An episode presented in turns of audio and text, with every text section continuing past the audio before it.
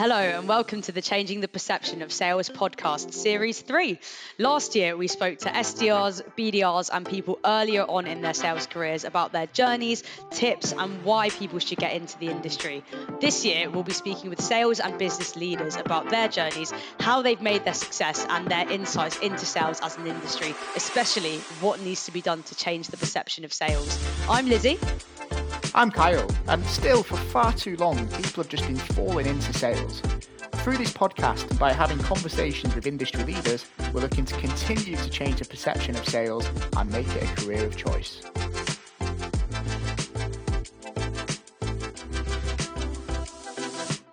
On today's episode, we're joined by Paul Cheetham-Karcz, founder of award-winning advisory firm Sedulo and host of his own podcast, Taking Care of Business. On the episode, Paul talks us through his journey from founding the business, and we discuss how sales specifically has helped build it into the business that it is today.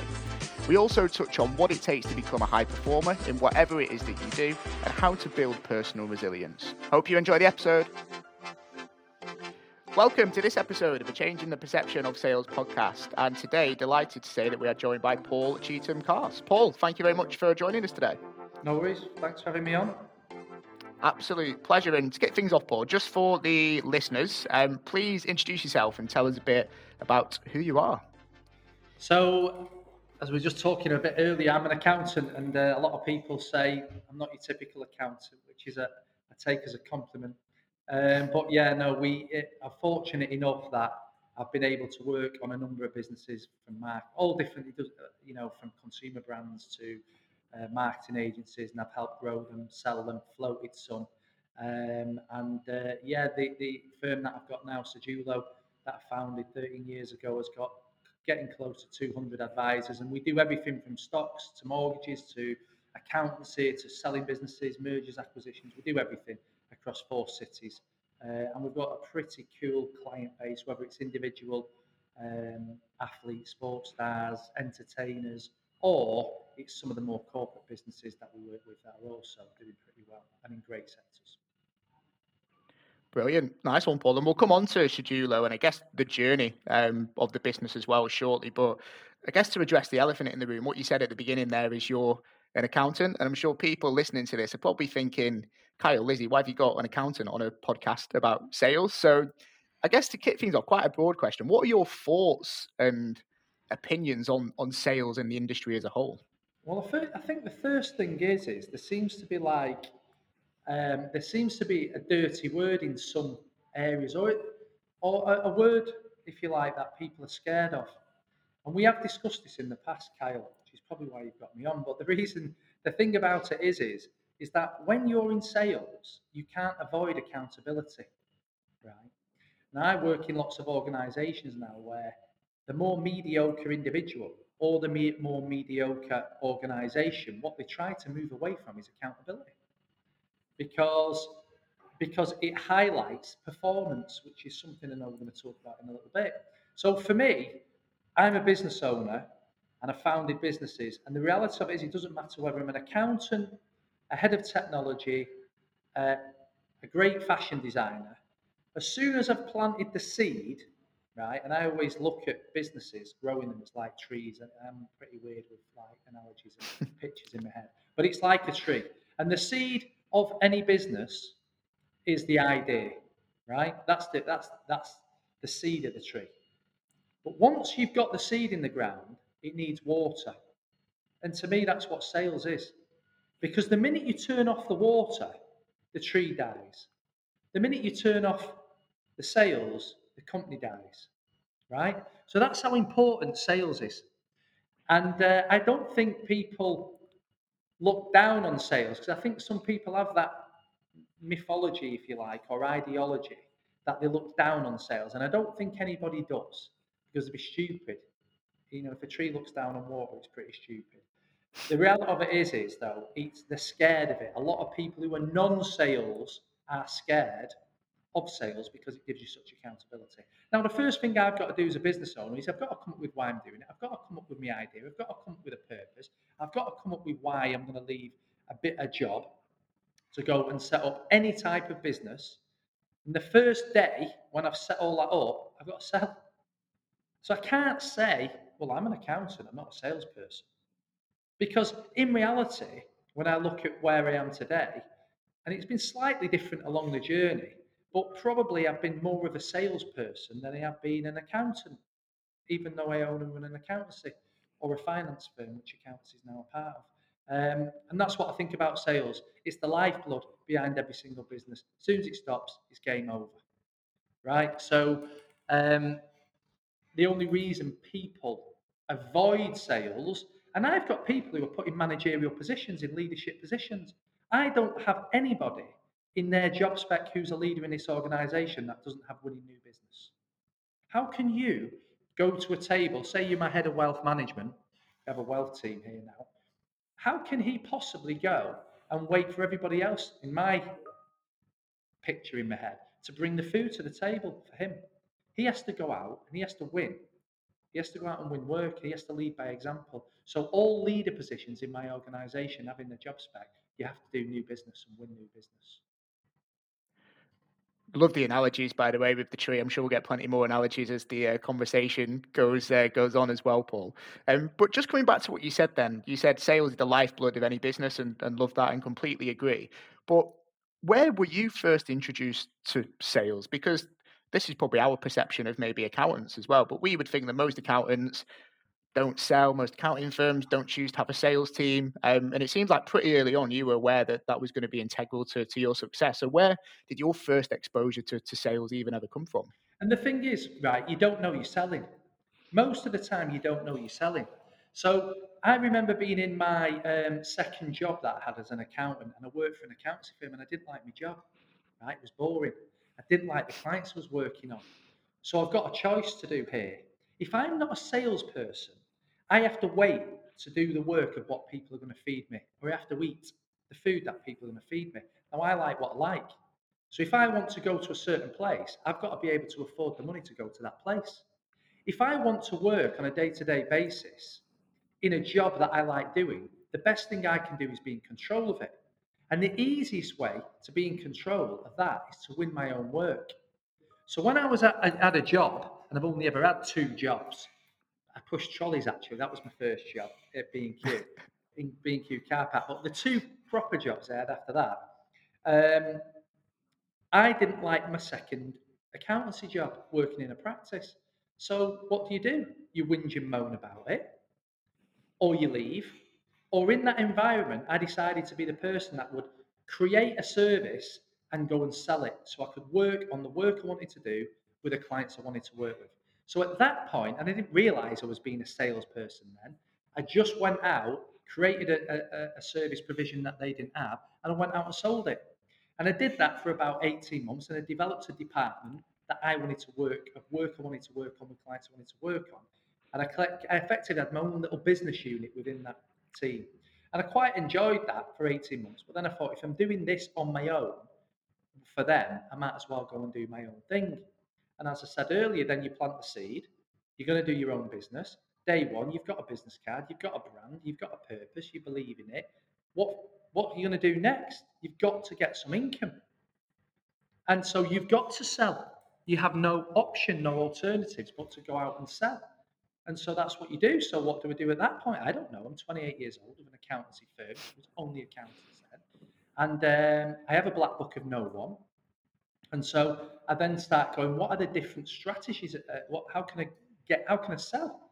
I joined the Chamber of Commerce and I joined some of that stuff, but that doesn't work.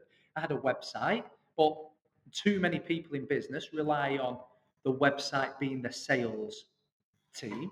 Too many people do that because it's the easy way out. Then it's the website's fault, it's the traffic's fault, it's online's fault, it's the web dev agency's fault, it's somebody else's fault. I'd rather it be my fault. Right? Because then I'm going to make it work. So it's my fault. So then I just decided, so I did all that and I did all the branding and all the all the easy bits. And then I started to send out e-shots or send out letters. And we started actually, I picked an industry, restaurants.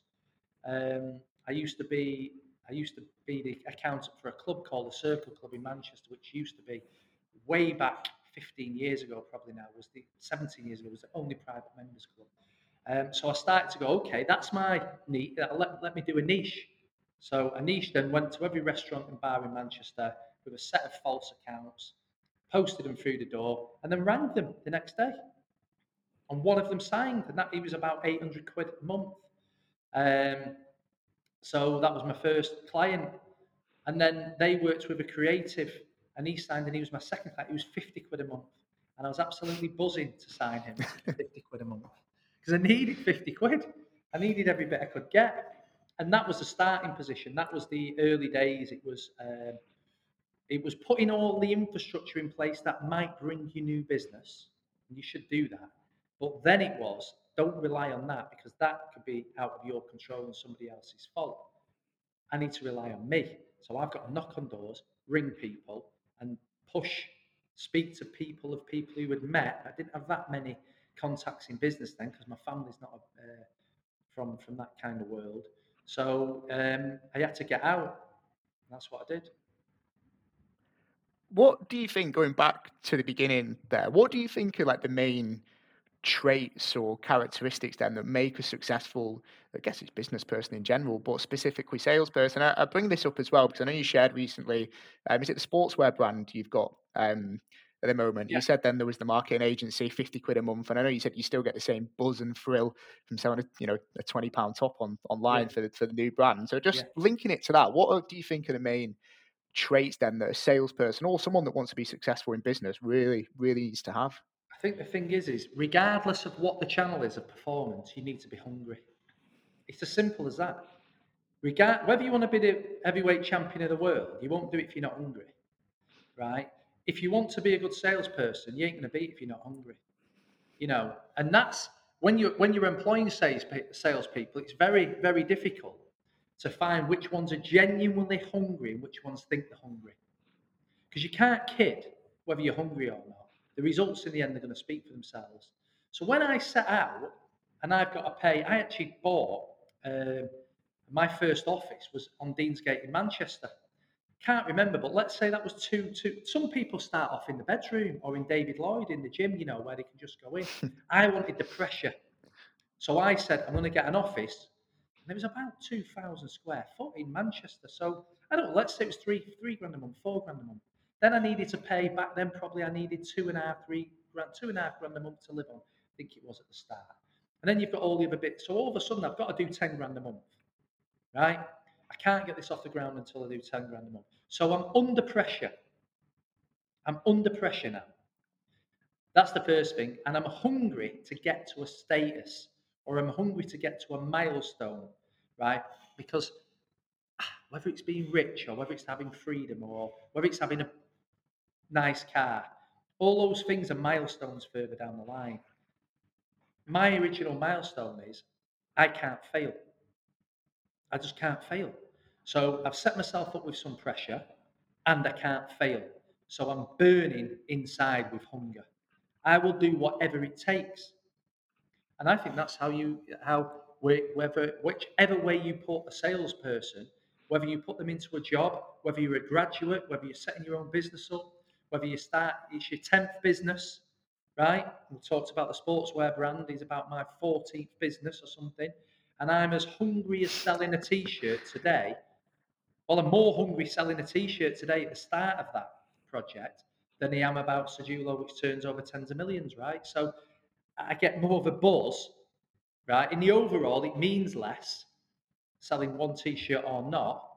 Um, but, you know, I'm finding myself now. My missus run, helps run the brand, and she does run the brand, and I help her a bit. But I'm there at night. I'm ironing. I don't even iron. I'm there. I'm ironing the shirt. She's doing a pop-up at David Lloyd, and I'm ironing the shirts, and I'm putting them in, and I'm packing the car, and sometimes I've got to go and set the rails up for her. And some people are saying to me, you're forty-four, Paul, right? At what on earth? You've got two hundred staff. What on earth are you doing going back to doing that? You shouldn't be doing it. But I love it. And I'm hungry. Why am I hungry? I'm not hungry in one in any way, shape or form about our sportswear brand. Um, I'm not hungry in any way, shape or form about how much money it's going to earn. Because the truth of the matter is, if I sold Sedulo, I wouldn't have to work ever again. But I'm hungry to make it happen. I'm hungry to make it work. I'm I'm scared of failure. And those things create the desire, the passion, the determination, the discipline that you have to then put around that, right? They're all the things that you need. It's behaviours. And here's some of the things that I think in the past, I've always been a target-driven individual early days. And in the end, I changed that to being a behavioural-driven individual that hopefully then leads to hitting the right figures. Simple as that. So salespeople, and you know what? You can't. It's not easy to keep going every day, is it? You know, day in, day out. I've been going almost day in, day out now for twenty odd years. I'm forty-four.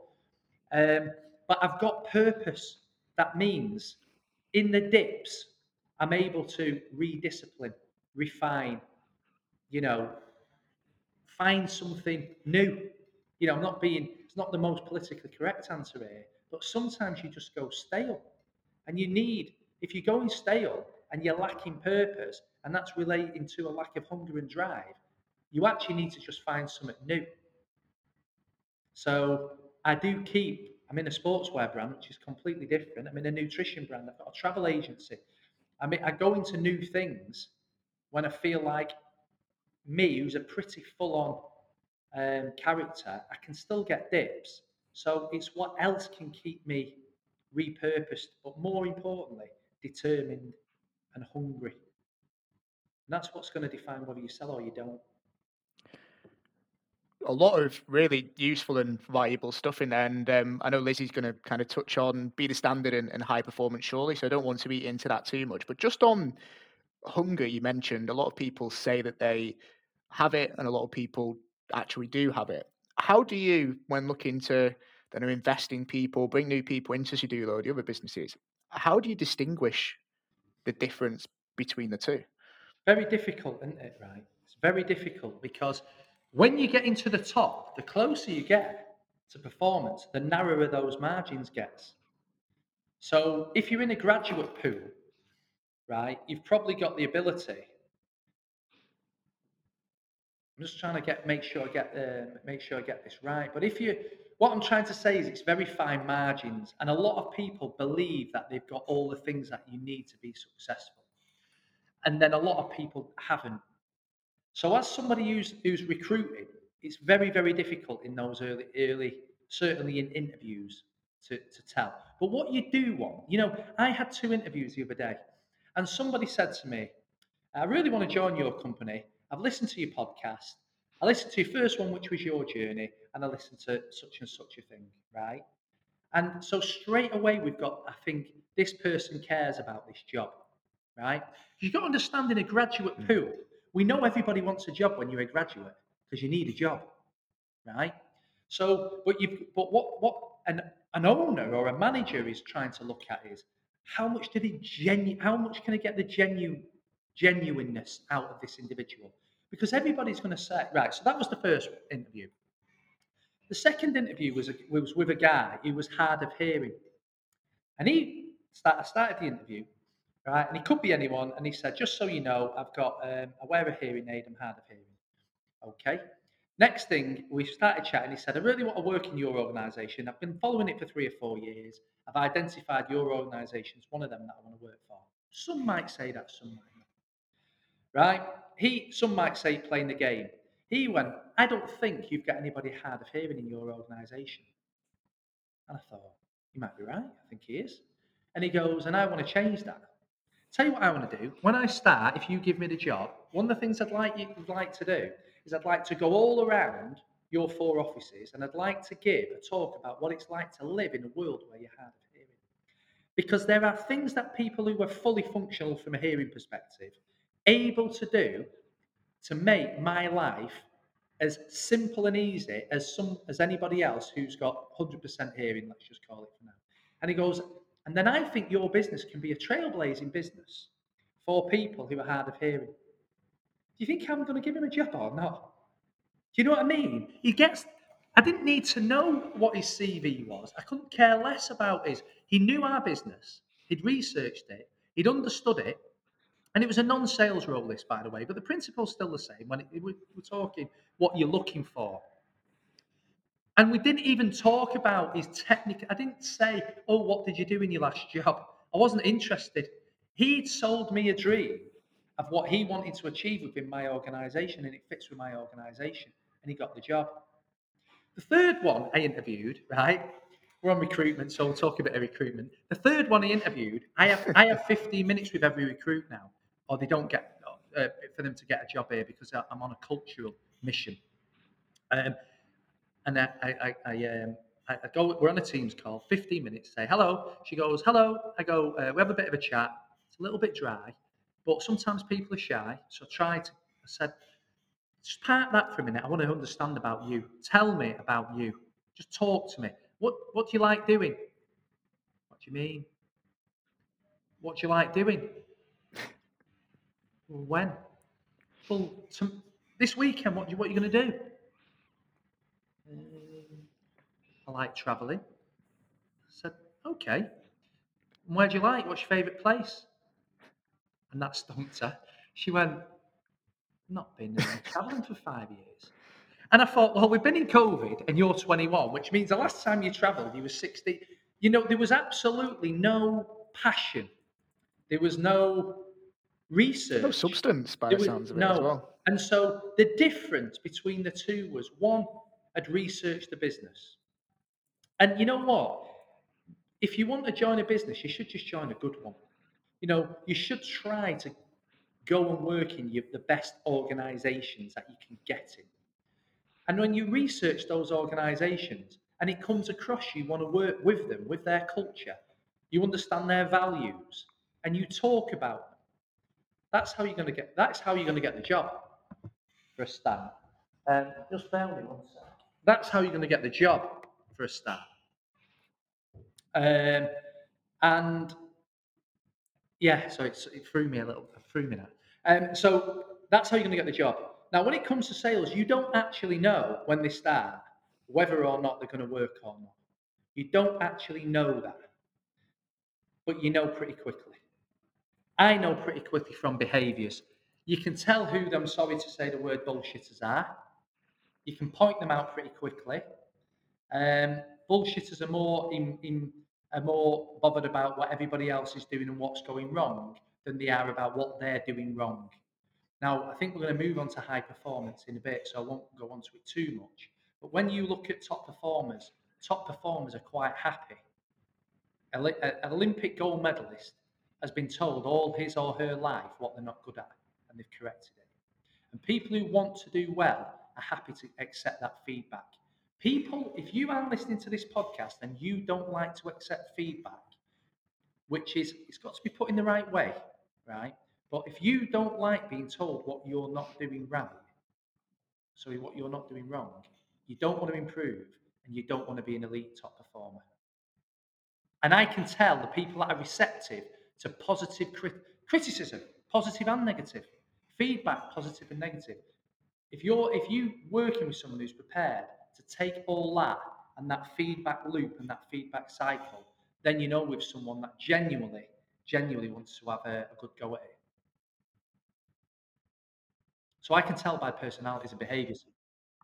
Yeah. And I think coming back to um, what you mentioned before as well, going back to the interviews, I think the second person you mentioned, they have a purpose. Like there's a reason why, probably underpinning absolutely everything that they do. And, you know, it's no no surprise that they really stood out. But I think we'll start to move on to um, high performance now. I think we've lost uh, Lizzie as well, but we'll uh, we'll continue in the yeah. uh, aid, aid of sales. Um, but just coming back to something you mentioned about motivation before, from a personal perspective, you said, for motivation, a lot of people, it's more, I want to achieve this in the future. I want to achieve this. You were quite honest in saying, actually, it was more the fear of this happening.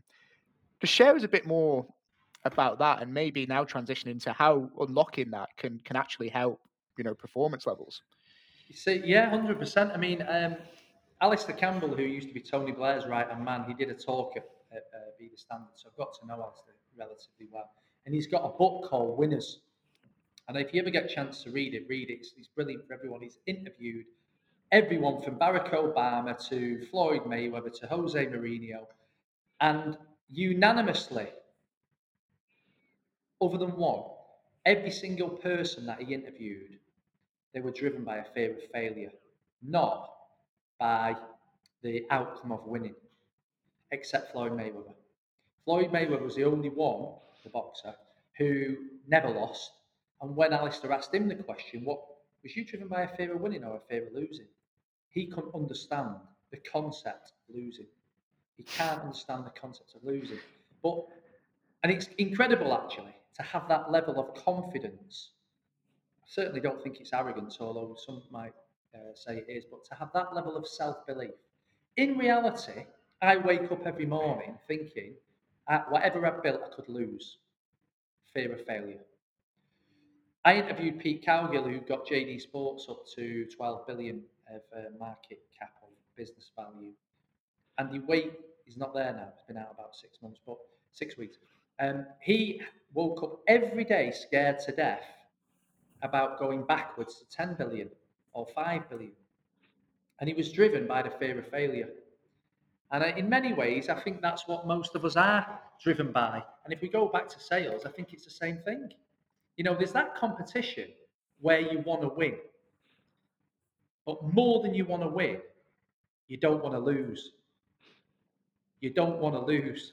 So, yeah, I think that's where most people are driven by, from an, an emotional um, trigger. When you get, so, so there's that. But when you come to, you know, in life, when it comes to numbers, when I first got a job, I wanted to earn my target, and I don't know where this comes from, but for every year alive, I wanted to earn the, that equivalent salary. So when I was on, I started on twelve grand a year, right, as a trainee accountant. But when I got to about twenty-five, I was on twenty-five grand a year, something like that. And I thought, I've, I've hit my first milestone for me. But let's be honest, Kyle, how long do you think that lasted? It lasted about two months, right? Then I wanted to earn thirty grand. Then I thought, God, if I earn fifty grand, that's a load. And by the way, when I set my business up, it was like, if I can do half a million, then if I could do a million, and if I could do two million, then I could do five million, then ten million. I thought there'd be milestones along the way that would give you, tick the box, but it doesn't tick the box. So numbers are not a bad driver because they are a K P I that keeps you. And, and plus, it's like a carrot in it in a cartoon. And just as you get closer, carrot and a stick, yeah. You move it, it's gone. And I don't, and I think that's okay. But when you actually understand your real drive, it won't be numbers.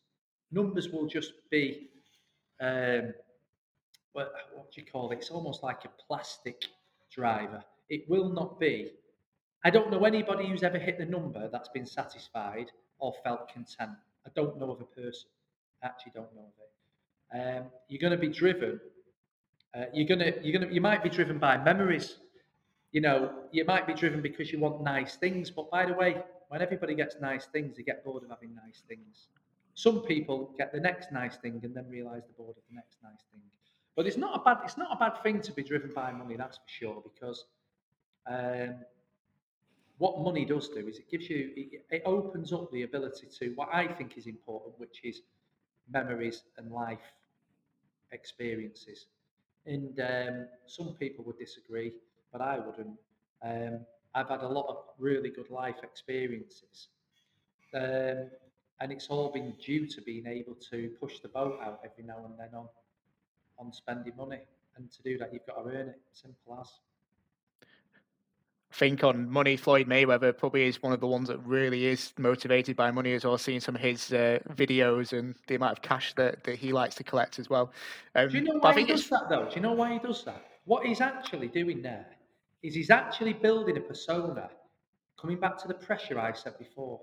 Everything he does, I think people can misconstrue him. I don't know him, by the way, but people can misconstrue him and think he's doing it for...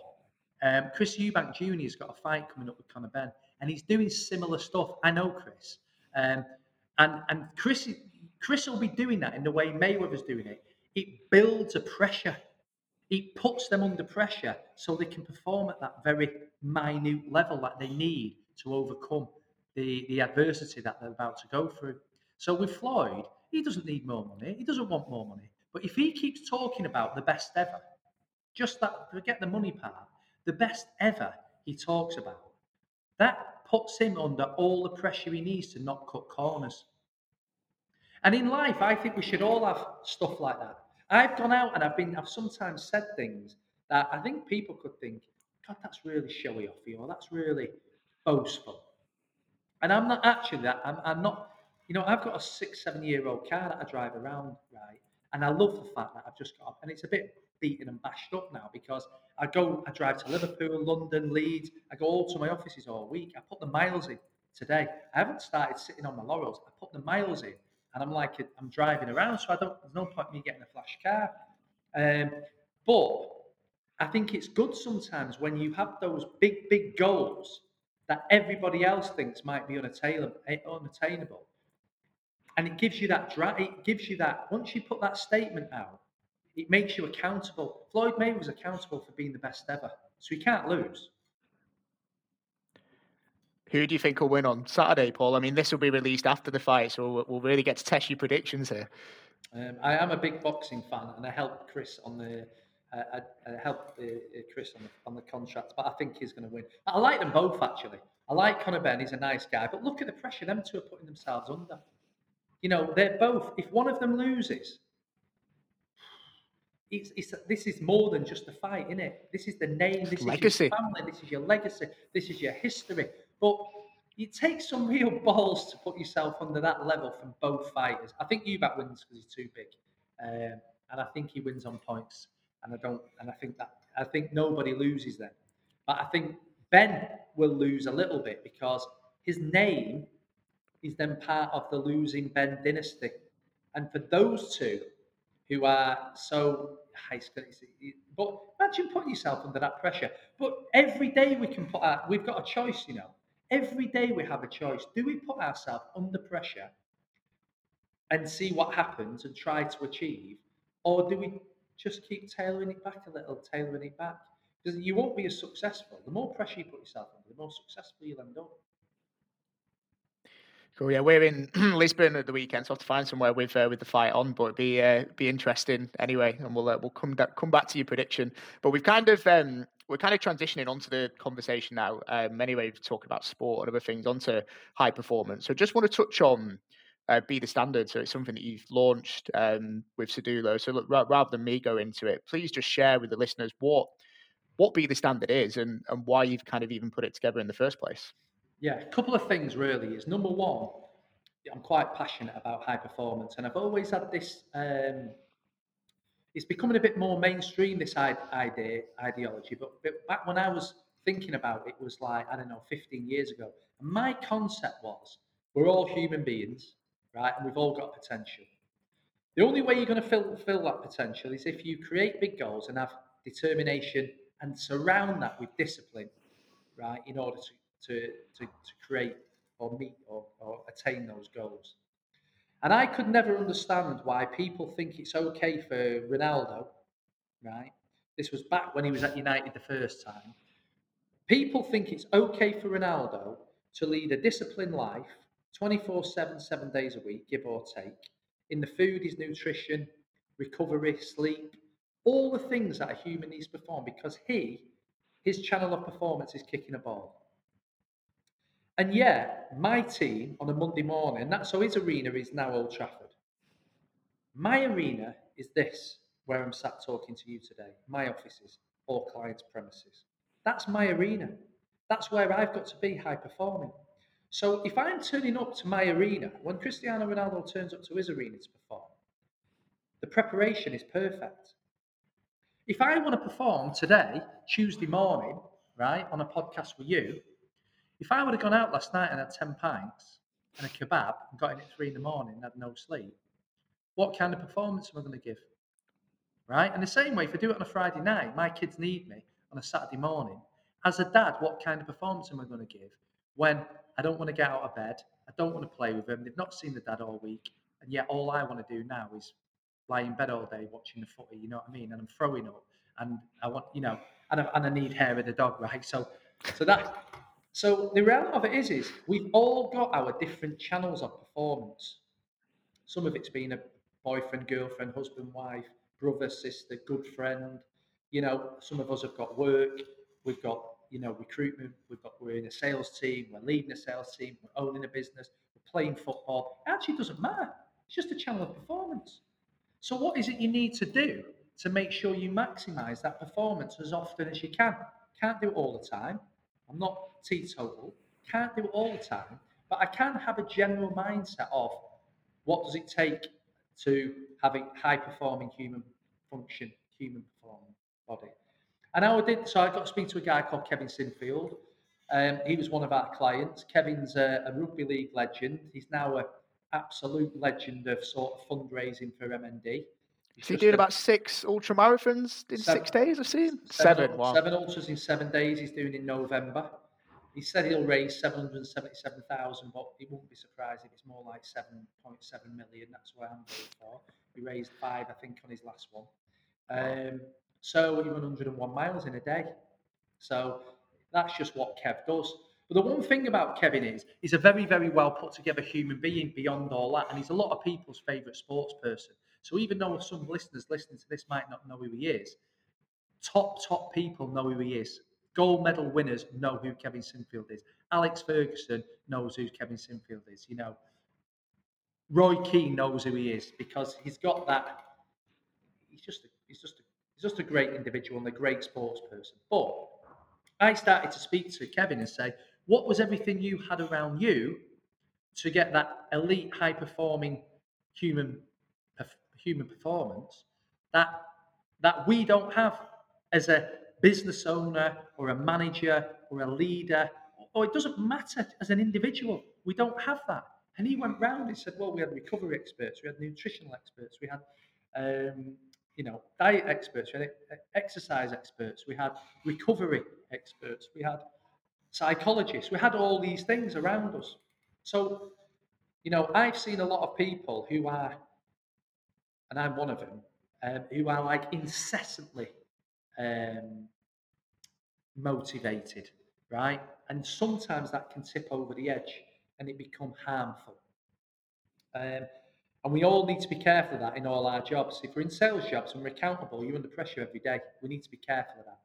So we need to do things every single day that reduce the stress bucket and the pressure bucket. Me, for example, dead quickly before Karen would be the standard, every day I make sure that I drink two litres of water. Every day I make sure, if I'm not sleeping, and I measure my sleep through a Fitbit or an Apple Watch, that I meditate before I go to bed. I make sure I get my sleep scores up. I make sure that I train at least five or six times a week. Um, I make sure I make sure that I read. I make sure I take some minutes out to myself in a day. Um, I've mentioned water, nutrition, diet. That really means that my stress bucket when I start the day is as low as it can be. Because I know I'm going to get things outside of my control, right? Things outside of my control are going to tip me towards my limit. Now, if I start the day as a seven out of ten stressed, I guarantee you by the end of the day, I'm going to be a highly stressed, highly anxious. And in the past, I've been in a state of panic attacks. So, so I, I live a, a life, I reduce my caffeine and I reduce my alcohol. Um, they were, I knew there were two other things that I couldn't think of. I was saying on a day-by-day basis that I monitor, keep my stress levels down. Because when you think a big deal is going to go through and something happens outside of your control, there's nothing worse. But you need your levels of stress as low as you can in order to be able to keep the stress in the bucket. You start as a seven. You get annoyed because you're late in the traffic or the bus or your train's delayed or you stood up, you're at an eight. Then you're trying to do such and such a thing. You know, somebody gives you a grunt in the morning, they annoy you a nine, and then that deal doesn't come through. The deal you've been dying for to hit your targets, and it was virtually ninety-nine percent there. All of a sudden now, it's two days to go before the end of the month, and the stress is too high. Anyway, long story short, so I created Be The Standard to put all those things around real high-performing in what, what actually is business owners. So we've had everyone from David Hay, Alistair Brownlee, Rebecca Adlington, Gary Neville, Levi Roots, Karen Brady, Alistair Campbell, Sugar Ray Leonard. I've got Nick Leeson coming over in two weeks, who, if you don't ever remember him, he might be too young, but he, he there's a film about him called Rogue Trader. Ewan McGregor plays him in uh, Rogue Trader. He actually brought down Barings Bank. He was he was the ultimate city boy, um, and he brought down a bank that was far bigger than Barclays and the U K banks we've got. It was a U S bank, I think. Um, And he brought it down single-handedly. Um, so I've got him coming over next month. The founder of Reebok, uh, Foxy off S A S, he do, who dares wins. So it's half about, a lot of it's about mindset, because a lot of any question you ask me, it's very rare I'm going to answer it with a technical answer, because it's not about, in many ways, it's not about talent. It's about preparation. It's about recovery. It's about discipline. It's about motivation. It's about hunger. It's about, they're the things that are going to define whether you're going to be, be successful in your role or you're not. How important, Paul, is, coming back to, you mentioned meditation there, how important is discipline and consistency and all of that? And the reason I ask, I've heard you say, or we've spoke about before, uh, I think people have asked you about meditation and they said, oh, it doesn't work for me. And you go, how many times have you tried it? I only tried it once. And the reason I bring this up is a lot of salespeople, I think, fall in the trap of trying something new on a cold call, but only trying it once. Sending a video or a letter to a client, it doesn't work, only try it once. Like, how important is discipline and consistency in, in all of this? You speak to an Olympic athlete about how they won the two gold medals, like Rebecca Adlington or Alistair Brownlee, and they'll tell you it's to do with discipline and consistency. And if you look at talk, talking back to meditation, um, it's I, I find it really strange, right? I mean, I go to the gym most days. Um, if I if you said to me now, Kyle, let's go and run a marathon, there's no chance, no chance. I'm a crap runner for a start. I don't like running, right? But am I capable of running a marathon? What do you think? one hundred percent. Of course I could run a marathon. All of us on this podcast could run a marathon if we wanted to, and if we had the hunger and desire, and then could apply discipline and consistency to our training, then we could run a marathon. Right? There's people who are eighty-odd running marathons, so we should be able to run one. So what happens with meditation? So if I was about to run a marathon with you, I'd say, Kyle, let's go and do five K. We do two five Ks, and then I'd say, you know what, we're not doing too bad, let's try a ten. And we'll see how we got on ten. And we'd build up to running a marathon. I don't understand how people think they're going to go from a headspace that's completely in, where your head's spinning, you know, you can't see the wood for the trees. If you're as bad as what I got, it was panic attacks, right? And they are horrendous. They are horrendous. You know, well, what are they um, like, Paul? Like, for anyone listening, that's like a lot dying. Of time you don't know, do you? No, they're tragic. They're like you're dying. What's basically happened is there will be a build-up to a panic attack, and it will probably be you're getting moody, your sleep pattern's not great, you might be getting a bit woozy. And, and what I mean by woozy is I, I would be playing football for my Saturday team at the time, and I'd think, oh, my heart doesn't feel right. My heart feels un... You know, I, I could feel pains, bits of chest pains. Then you start to go, is this... I'm like twenty-eight at the time. I think, is this a heart attack? Is, is this like early onset of, of some real physiological issues? Then your mind starts going, right? So then you'll get lots of headaches. So there'll be, there'll be some physical things that are saying, your body's saying, I need you to slow down here. Right, and it could be lots of headaches. Like I say, it could be the palpitations. Could be your mind's just starting to think those like weird thoughts, in, intrusive thoughts. Y- your body's starting to tell you something. Now, at twenty-eight, you don't know that. twenty-eight, you're just like, I'm powering on here. I'm getting. I'm out at four o'clock in the morning. I get back up for seven. That's what I do. I'm built for this. You know, it's that kind of thing. When I had a panic attack, that was the body saying, I've given you enough signals. You've not listened. Fuck you. I'm taking control. And it takes control of your body. And it, I would, I can only imagine it to what it's going to be like when you die, because it feels like you're about to die. It feels like if we had a battery or a plug, it's like when you take the plug out of a Hoover. A panic attack instantly, instantly switches your body off. So in the way it switched my body off is I couldn't walk. My legs just went. Then my breathing started to go. And I thought, I, I, I, I'm trying to get my brain to override. And then, of course, it's making it worse because my brain is going. My legs have gone. There's less air getting to my legs because my, my chest is now like this. My heart's now starting to ache because it's pumping and pumping and pumping because I'm doing shallow breathing. and I'm feeling dizzy because I'm shallow breathing. I've got no air in my in my um, legs, which is why they give way, because my heart and my lungs are now starting to be do do do do do, and all of a sudden, physiologically, now your body's gone into a state and you can't stop it. What it actually does, your body, for anybody that does it, I think there's a there's only a because you think I'm going to die, right? And it's tragic. If, you, if people have been through it, they will know what it feels like, particularly the first few, when you genuinely sit there and think, I'm twenty-eight years old. And I was in a precinct in Poynton in Stockport, and I thought, wow, I'm going to die at the age of twenty-eight in the middle of a precinct in Stockport.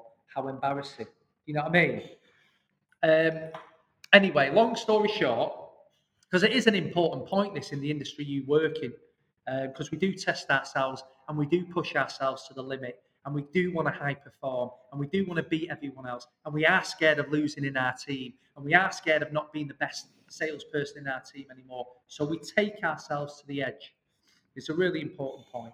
Um, I got to that point, and it happened to me then probably for about six months every week.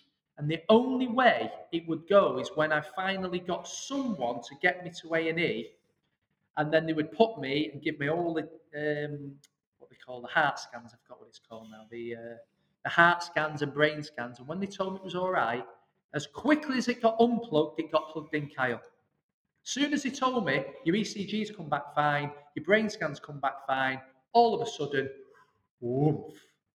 And that's how it was. It was like unplugging and plugging in. That's how a panic attack happens. By the way, I didn't finish this. A panic attack, you think, how am I going to get out of this? Your body produces chemicals to solve the issue, right?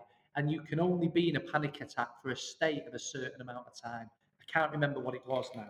So if you ever do go into one, right, just for anyone on the call, you will come out of it, right? So you just got to try not to be too afraid, because it's pretty terrifying, mate. I'm not going to lie. Anyway, long story short, the reason why I talked about all the disciplines I have on a day-by-day basis is I can tell you today I'm a three out of ten, right? So I've got a coffee, right? I'm out on, I'm out, I'll have a few beers or a glass of wine on Saturday uh, to, to watch the boxing. But if I was an eight out of ten, I would be meditating every day. I would be on water and no caffeine. I would continue with my exercise. I would cut out all sugars because it gives you mood crashes, as we know. Every two hours, ghrelin kicks in. You either eat more and feel shit about yourself, if you're like me, or you um, or your mood crashes. So I would avoid sugary foods. I would stick. I'd go on a protein and fat diet. I do all this when it's getting to a seven or an eight cow, because I ain't taking the chance of going back into that stage where I used to have panic attacks. I think it's, um, like you said, really important, particularly in the industry we're in. High pressure, targets, particularly at the end of month or end of quarters, everyone's being pushed to the limit. And I think there's just little steps there that you mentioned that comes into discipline and consistency, not only with your sales performance, but actually just your own kind of mental health and well-being as well. And, and that's um, what sports people do, Kyle. I like to learn off sports people. When, when what they do is they put themselves to the very, very limit of pressure and high performance. But they don't do it and discount everything else, mate. They don't do it and sleep poorly, drink poorly, eat poorly, don't meditate. They all have meditation and recovery within. So they really look at um, recovery. And as business people, as employees or as managers, what we tend to pride ourselves on is how little recovery we need, right? In the early days, all I used to do was go out till two in the morning, right? Try and network. Get drunk, try and get clients, burn the candle at both ends, and get up the next day. And I would be proud of being in work first, even though I'd just been out till two in the morning. You wouldn't get any top-performing athlete being proud of that kind of behaviour. They would say, you're mad. And we should approach this same approach in day-to-day life. Recovery to a sports individual is by far the most important thing, not training, recovery. That's what's going to lead to better performance and, and consistent, better training. So we, as, as if you like, working athletes, I call us everyday athletes. I try to live my life like an everyday athlete um, with an eighty-twenty rule. And sometimes I break it, you know. If I go away to Marbella for August, I'm not going to live an eighty-twenty rule. But the day I come back, I get back into an eighty-twenty rule. That's the key, is to get back to that discipline and consistency. And I think they're rules for life then. That's whether or not you're trying to, if you want to get sales this week, you've got to be disciplined and you've got to be consistent. If you want to lead, lead a nice life, you've got to be disciplined and consistent. If you want to be good at football because you play Sunday football for your team, you've got to have some discipline and consistency. The rules of life, really. Yeah. No, really, really insightful stuff. And um, just on the, the topic of high performance, I mean, we could, I'm conscious of time, so we're fastly approaching uh, the time we had put in, but it's really good stuff. And I think to summarise there, if you're working in sales, discipline, consistency, um, not just trying something once and then saying it didn't work, you know, you have to keep on going, keep on doing it again. And I think coming back to Be The Standard, you almost surround yourself with other high performers, people that you can learn off. So people in your team, your managers, maybe even externally as well. Surround yourself with high performers, be disciplined, be consistent. Um, and that's a way to to make sure you're achieving what you what you set out to. one hundred percent. Um, I tell you what, moving... if you're the smartest person in the room, you need to change rooms. Yeah. That's what I would say to salespeople. You know, if you're the smartest person in the room, over a period of time, you'll become stale. That's the point where you need to change rooms and test yourself.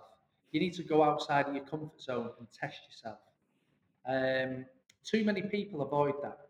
Tell you one thing I've always done as well, Cal, from a sales perspective. Um, I don't sell the most anymore in my uh, organisation. I'm quite proud of that. Some people get egotistically scared of that. I'm really proud yeah. that I don't sell the most anymore, because I did for probably the first twelve years, and for the last two, I don't. I'm actually quite proud of the fact I've helped develop other people that are now contributing to the sales funnel.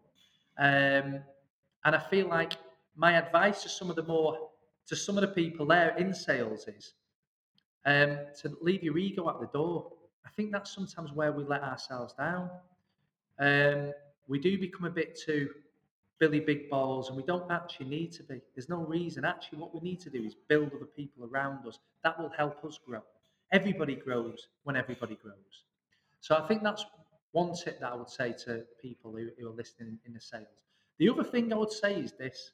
I'm, as you know, I'm quite loud and I'm quite out, outspoken on views. You haven't got me on politics yet, but quite outspoken on Coming views. On to that. Yeah. Um, what I would say is this. I give myself, I feel, a position to be outspoken because I behave with integrity at the heart of everything I do. And what I've also realised about sales is this. Sometimes it's tempting to make that sale when in your heart of heart, you could put the candidate with the with the, with the organisation because you need to hit that figure that month. That might be the deal that takes you to your target or over your target or into your next banner or into your next. I've always resisted the urge to do that if it's not the right thing to do. And I can't tell you, thirteen years on, some of the relationships I've got and some of the clients that I've got, which, which are huge and I'm proud of. There's been times ten years ago where I've known those people lesser, and I could have brokered a deal or done a piece of work that wasn't quite right for the client, but it earned me money. And I've resisted that. I've resisted that, the, that that ability to do that. And it's always held me in good stead. It's always helped me develop relationships. And it's allowed me to be who I am. It's allowed me to be outspoken because it comes from a place of integrity. So if I was speaking to, again, if I was speaking to a team of salespeople now, one of the main things I would say is don't always think so short term, because you can ruin a relationship by hitting that could earn you fortunes in the future. And I've earned, for, you know, I've earned fortunes off deals that I've done ten years after with a guy that probably would have walked away from me seven, eight, nine, ten years ago if I would have done another deal that he would have done if I'd told him to do it. Do you get what I mean by that? Yeah, no, it made sense. And I think it's so important because particularly, again, in, in sales or just in business, it can take us so long to build relationships or to get that client on, but it really doesn't take long at all to potentially lose it. And by doing something without integrity or not doing the right thing, you, you're very much at, at danger of doing just that. So I think it's particularly, again, in the sales industry, I think it's really, really good advice. Um, you mentioned then we've not spoken about politics yet. This absolutely is not a political podcast at all, but quite naturally with uh, what we want to touch on next, uh, I don't, we may hear some of your opinions, Paul, we'll see. But um, with you being an accountant, as you said uh, at the beginning of the episode, um, there's been quite a few changes since we last spoke um, with the economy, whether that be exchange rates, slumping, U-turns in policies, um, everything is ridiculously expensive, mortgage rates, et cetera. So it'd be good just for the, the listeners, really, to get your thoughts on the economic landscape over the next twelve to eighteen months and, and advice you would have for, for salespeople selling through it. Yeah, I think it's going to be tough. There's no doubt about it. We're due. It's been quite weird the last few years because it's quite cyclical, you know. It's quite cyclical since the Second World War. You get an up, you get a dip, it tails off. You get an up, you get a dip, it tails off, you get an up. But it does tend to do that. You know, if you look at house prices, if you look at stock markets, they all go up if you drew a line. And it usually happens about every fifteen years, that cycle. So we're due one because we had the crash in two thousand eight, so we're due a recession. This time we've had COVID, which held us back. We've had Brexit, which has caused us problems. Um, we've had God knows how many political leaders in the last four years, I think four um, now. So it's been quite traumatic, really, for the economy. Um, nevertheless, it looks like we're about to go into the next recession. Um, what happens during a recession? First of all, there's winners and losers, right? Not everybody loses in a recession. So put yourself at the point where you're of the right, you're of the right ilk, whether that's learning, training, whether that's personality, behavior, hard work. You know, businesses will go bust and businesses will win. People will lose their jobs and other people will win. That's what happens in a recession. So it's not all bad. The other thing to note about a recession is they don't last forever, right? So if it does get bad in a recession, it's not the first recession we've ever had, right? It's about the fifteenth or tenth in the last decade, give or take. So we will come out of it and there will be opportunities to come out of it. Um, in terms of how it's looking, we, I mean, politically we're in a mess. Um, we're really, really right wing at the moment, and I'm somewhere in the middle. And what's going to happen, I think, pretty soon is we'll be we'll have a general election soon, and what we think, and I think Labour will get in. And when Labour get in, um, I think we need it. I think we need Labour. I actually think coming back to complacency. You know what I said before? If the smartest person in the room, you need to change rooms. What's happened is, is we've had Tory government now for fifteen years, and they've become, I wouldn't say the smartest people in the room, but what they've got, done is become complacent with that, and they've gone really far right, which is why they had they've cut tax for all the wealthy at a point where we're facing austerity, which is criminal, really. And it just shows they don't get, in any way, shape or form, the mood of the nation. So what I think will happen is Labour will get in, and they will bring us back to the left. They'll bring us a little bit more to a socialist, and we need to care about people. And so I think it's the right time to be in a recession, to have people running the country who care about people. So that's my politics side. But if so, so what will happen is there will be a bit of a mishmash of jobs. You know, uh, the recruitment sector is absolutely buoyant at the moment, and I don't think there'll be a recession in the next six, nine, twelve months. So get in, make hay while the sun shines. If you can, keep a bit aside, right? Keep a bit aside. Don't normally. I'm quite an advocate of spending your money, which is a bit weird for an accountant to say. But what it does is it forces you to go and make more. You know, we all know when you start getting, um, when you start getting um, comfortable, you maybe lose a little bit of that edge and a little bit of that hunger, hunger and a little bit of that work ethic that got you to where you are. It's very hard to keep going. Um, the recession will keep everybody edgy. That's not a bad thing.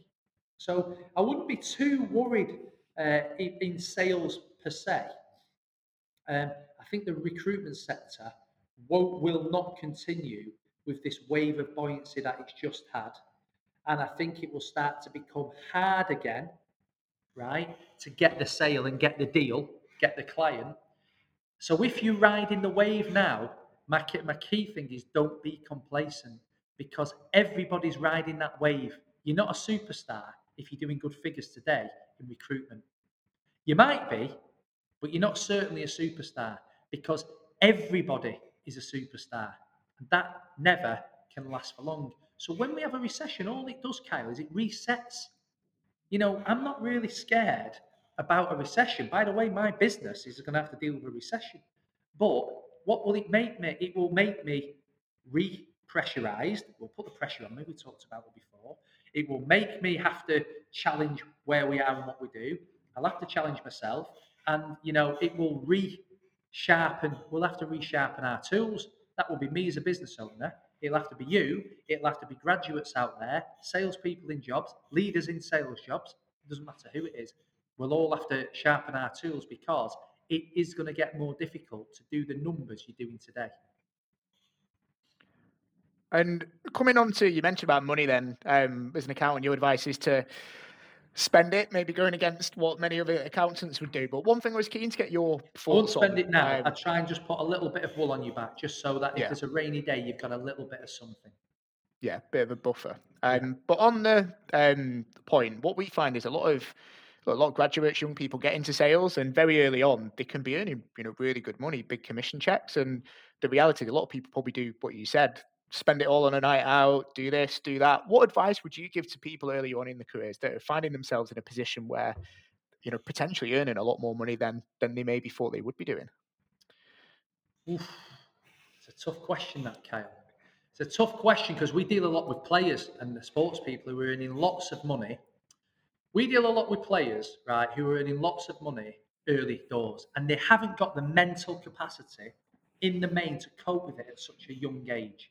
And neither did I, and I was a, an accountant at the age of twenty-four, right? But I didn't have the mental capacity to deal with it.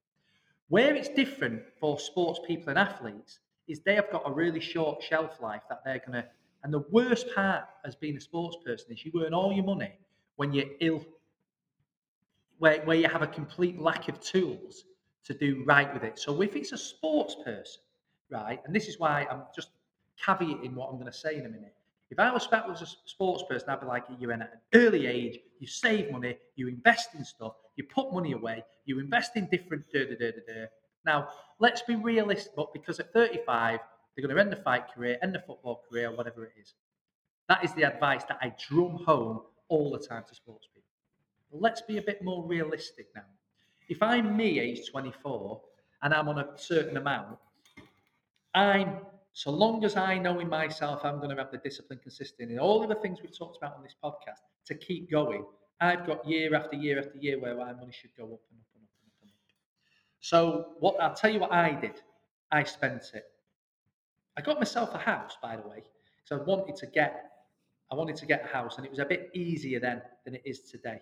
So one of the first things I would be looking to do is get a house, because they they're never they might come down temporarily. We might see a housing crash at some point, but then the only bounces back and goes up, just like we see uh, the exchange rate crash last week. And now it's back up to one thirteen to the dollar, which is give or take one fifty. It's been about one fifteen, one sixteen before it. So you do always get a rebound. Um, what I would say is this, the earlier you're saving pensions, the better, right? But everybody listening to that's going to think, bothered about pensions, around spending the night out. If you read the book, oh, the book's just escaped me. It'll come to me in a second. But in the book, City Boy, I think it's called. Oh, no, no, Rich Dad, Poor Dad. Don't know if you read yeah, the book. Yeah, I thought that was the one, yeah. If you read Rich Dad, Poor Dad, and you put away, I think it's something like two hundred fifty dollars, it says there, until you're sixty-five. You've only put one hundred fifty-seven thousand dollars in over that year, those years, but it's worth over a million quid at the end of it. The earlier you can put some money away, the better. The earlier you can get a pension, the better. The quicker you can get on the housing market, the better. The quicker, you know, there's all those kind of, all those things that you can do as early as you can in your life are going to lead to a better life. But let's be honest, if you're twenty odd, are you really going to be considering that? I don't know whether you are. If you can, well played. If you can, I don't think it's the end of the world, Kyle, because I think that in, in, in a sales career, there's plenty of time for you to push yourself up the ladder to earn more money a bit further on. And I think that's more realistically what people are going to do. Now, if you're, if you're disciplined, but one thing I did is I got straight on the property ladder. I got myself a property as early as I could, because the longer you leave it, the more the house prices are going to go up and the more difficult it becomes. Mm. Yeah, and it's uh, certainly not easy easy at the moment as well. Um, but I think some some good advice there. Look, time's really escaped us, um, Paul. So we've got one one more question just to finish off on. Um, and it's kind of because you mentioned a couple of recommendations, Winners by Alistair Campbell, Rich Dad Poor Dad, you've just mentioned them. But what's the one book or podcast that you would recommend that everyone listening to this has to has to read or listen to? Good question. My favourite book, I mean, I read a lot of sports um, podcasts because I'm interested in the mindset of a, an athlete. My favourite book is Shoe Dog by Nike and uh, by the Nike founder. Um, and the reason why it's my favourite book is this. In a lifetime that we lead, live right now, everybody wants to be successful immediately. There's this immediateness of success, or it's deemed a failure. I've got a sportswear brand you mentioned before, and we do two or three orders a day. People think that I've set, going to set this brand up and it's going to challenge. It's not going to challenge anyone for years. And I think Nike, Phil Knight, who founded it, talks about the struggles. We should all understand that we all have struggles in any channel of life. And the second thing he did was he, he talks about how difficult it was to get, I think it was a million dollars of turnover. It took him ten years. It took him ten years to get Nike a million dollars. Now, look how big a success Nike is now. But everything was built underneath. Nobody sees that. But you can read the book and you can hear from the horse's mouth that no success happens instantly. By the way, I've seen it happen instantly. And do you know how quickly it was taken away from them? Instantly. So you shouldn't wish. Be careful what you wish for, I say. You shouldn't wish for instant success. You need to learn along the way. You need to lose along the way. You need to have pitfalls and hurdles and hit barriers along the way, so that when you get to a certain point in your career, you're able to deal with certain things, and you, you, it's a preparation period for the future. So even though you might never want to set up your own business, it actually doesn't matter. The philosophy is the barriers and the hurdles and how much painful time it takes to be successful in any channel, and in his case, it was Nike, is there laid out in a book. So I think that's the kind of book. But I like Rich Dad Poor Dad because I think from a working class family where I was, I speak now to my mum and dad about some of the things I do, and it's alien to them. By the way, they used to advise me really incorrectly because they advised me as a working class mentality. And we have to understand in this country, people want the working class to stay the working class, Kyle. People want the working class to stay in their box and stay in their lane. That's why education doesn't teach you how to make money, or how to how to meditate, or how to eat properly, or how to be a great example of a human performing being, or it doesn't tell you how to do your taxes, or it doesn't tell you how to save for pensions, does it? Or how to invest. Why education teaches you how to how work out the square surface of a triangle. Photosynthesis or all this. Exactly. Well, photosynthesis is pretty important in life, by the way. But um, but certainly working out what the you know the, the dimensions of a triangle you're never going to use again. So um, on that point, it, you, you know, I think you, you do have to, if you're on the way on a pathway to succeeding, you do have to uh, be careful who you listen to. By the way, that is on the anti-flip of what you just said. Be careful who you listen to, because there's a lot of podcasters out there that are talking bullshit.